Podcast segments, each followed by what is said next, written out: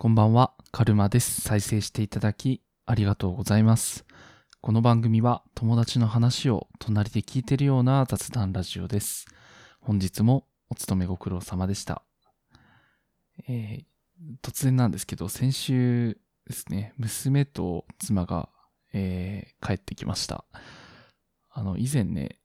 えー二人はね、実家に帰ってて、結構数ヶ月ぶりに、あの、対面して、えー今週一週間過ごしたんですけども、まあそんな中であった、まあハイハイの話ですね。えー私の娘が今、生後9ヶ月で、2週間くらい前から、まあハイハイができるようになっていて、なんていうんですか、ハイハイを習得した娘と会うのはね、あの、初めてだったんですよ。まあ以前はもう仰向けになって泣くことしかできない、まあ自分で、なんていうんですかね、あの、寝返りすらできない状態だったんですけど、あの、ハイハイしても好き勝手自分のと好きなところに行くようになって、もう大変な 日々が続いております。で、細かいところをこういろいろ見てると、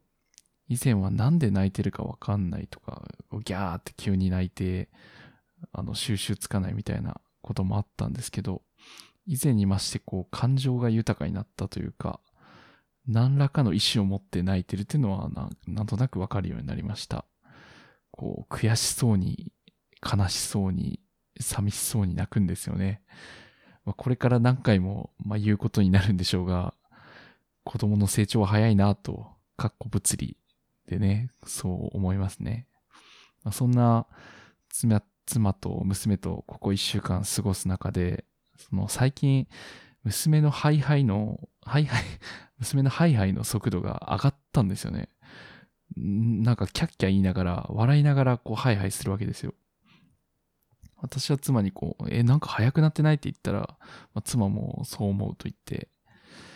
で前まではね、ちょっとよちよちって感じで、一歩一歩こう踏みしめるように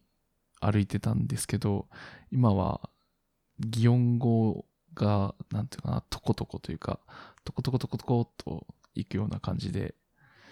で、あ、やっぱ成長早いんだなって思ってたんですけど、よくよく観察してみたら、気づいたんですよね。娘、私じゃなくて妻の元に行くときだけ本気出してるっぽいんですよね。私んとこに来ることもあるんですけど、まあ、なんか、ついで感があるというか、近くにいたから寄ってやったみたいな、なんだ、雰囲気を感じて、まあもちろんその、なんだろうな、一緒に過ごした時間が違うのでね、妻は生まれた時からずっと娘と一緒に過ごしてて、それに対して私は、おそらく、まあ9ヶ月のうちの半分以下ですね、一緒に住んでた期間っていうのは、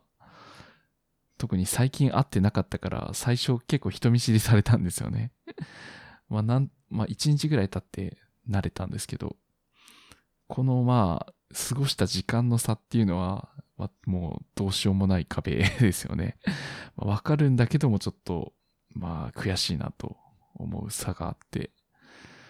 もしかしたらこれを昨日、お子さんの、お子さんをお持ちのね、旦那さんがいたわ、いたら、多分みんな通ってきた道だと思うんですよ。母親にかなわないこのジレンマを。で、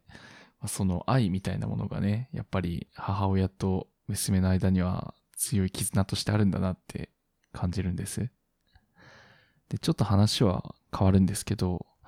クリストファー・ノーラン監督のインターステラーっていう映画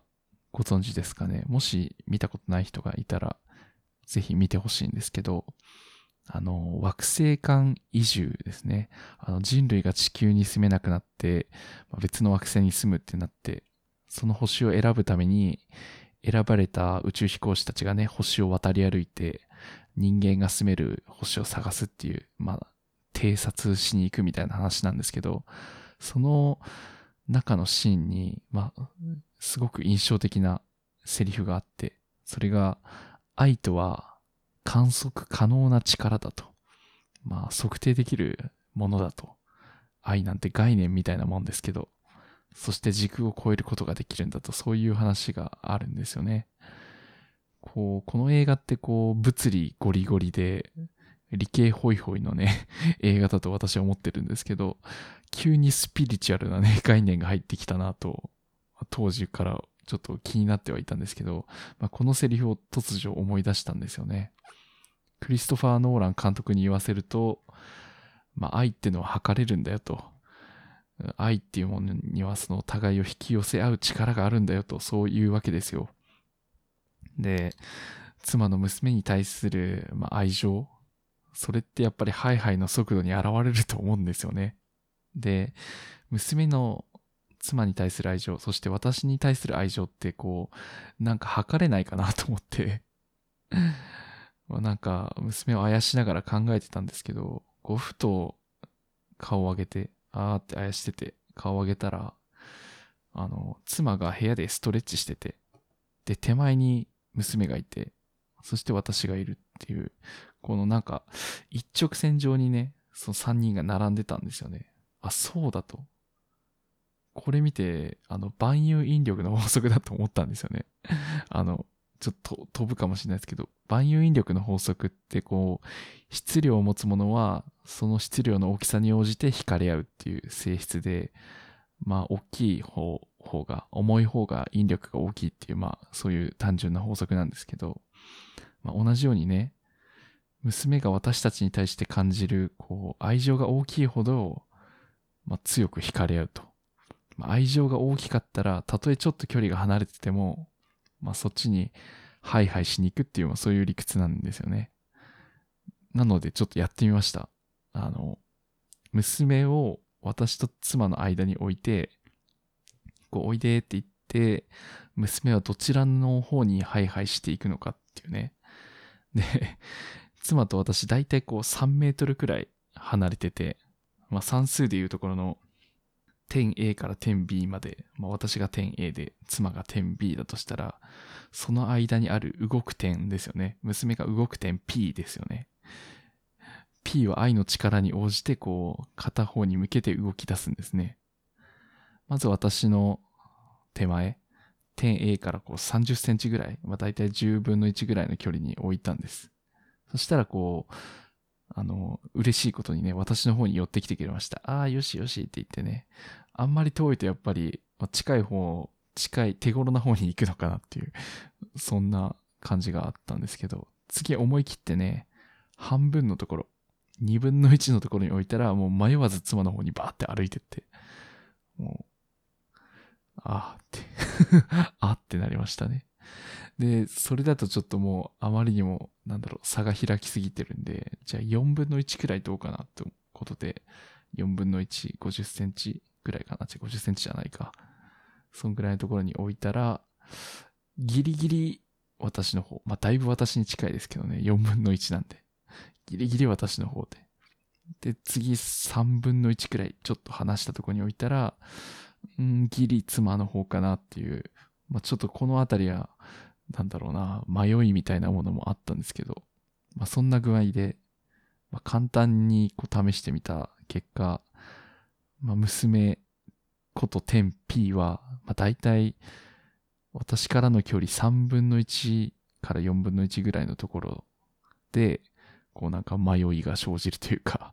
愛の力のこう釣り合いが取れるっていうことが分かったんですよね。で、それぐらいの、その私側に置かないと、こう逆に言うと私に寄ってこないんですよね。だいぶ妻の引力が強めなんですけど、まあ、これは仕方ないと。で、釣り合いの位置が、だいたい私の3分の1、4分の1のところにあるので、まあ、テコの原理ですね。テコの原理的に考えると、妻の方が、まあ、ざっくり3、4倍愛の力が強いっていう計算になるんですよね。この3、4倍妻の方が愛されてるっていう数字が、なんか妙に生々しくて 個人的にすごいリアリティを感じたんですよね。この赤ちゃんがね、そんな細かく計算したり、生後9ヶ月でね、そこまで考えるとは 思えないんですけど、ちょっとした私のその、なんか、手に気になったりとかして寄ってきたのかもしれないんだけど、すごくリアリティを感じたと。で、まあ同時にその娘に好かれるっていうのが私のこう、至上命題なわけなんですけど、好かれるための頑張りしろというか、好感度の差みたいなものが 可視化できたような気がして、勝手にこう、満足してましたね。まあ、こんなんで測れてるとは思えないんですけど、まあ、今後とも、ちょっと、娘さんに好かれるように、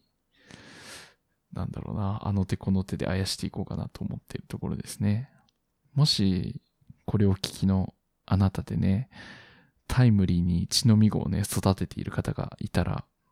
ちょっと忙しいと思うんですけど、ぜひ測ってみてください。もしかしたらね、私が知らないだけで、この、こういうことし、そんなね、変なことしなくて、まあ、こんないい方法があるよっていう、そんなもあるかもしれないんですけど、まあ今になったらそう思うの、今となってはそう思うんですけど、まあちょっと、ハイハイする娘をね、見て、ちょっと感動しつつ、まあ遊遊んだ話でした。ということで、ね、なんか同じようなことしたよっていう方がいたらコメントいただけると嬉しいです。ということで、えー、最後までお聴きいただきましてありがとうございました。友達の話を隣で聞いてるような雑談ラジオカルラジ。番組の感想は「ハッシュタグカルラジ」でつぶやいていただけると嬉しいです。またこの番組ではお便りも募集しておりますのでお気軽にご投稿ください。ということでお相手はカルマでした。バイバイ。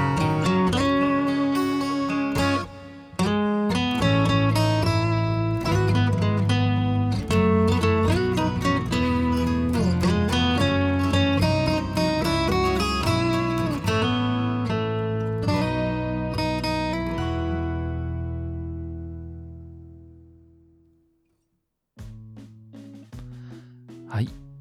ここからは番組に寄せられたお便りを紹介します。募集しているのは題してハッピーのコーナーです。これはあなたに起こったり見たりしたハッピーな出来事を募集しております。ちょっとしたことで落ち込んだりするけど、ちょっとしたことで幸せになってもいいよねということで、あなたのハッピーを聞きたい、そんなコーナーです。ちらは私の Twitter の概要欄にある投稿フォームから募集しております。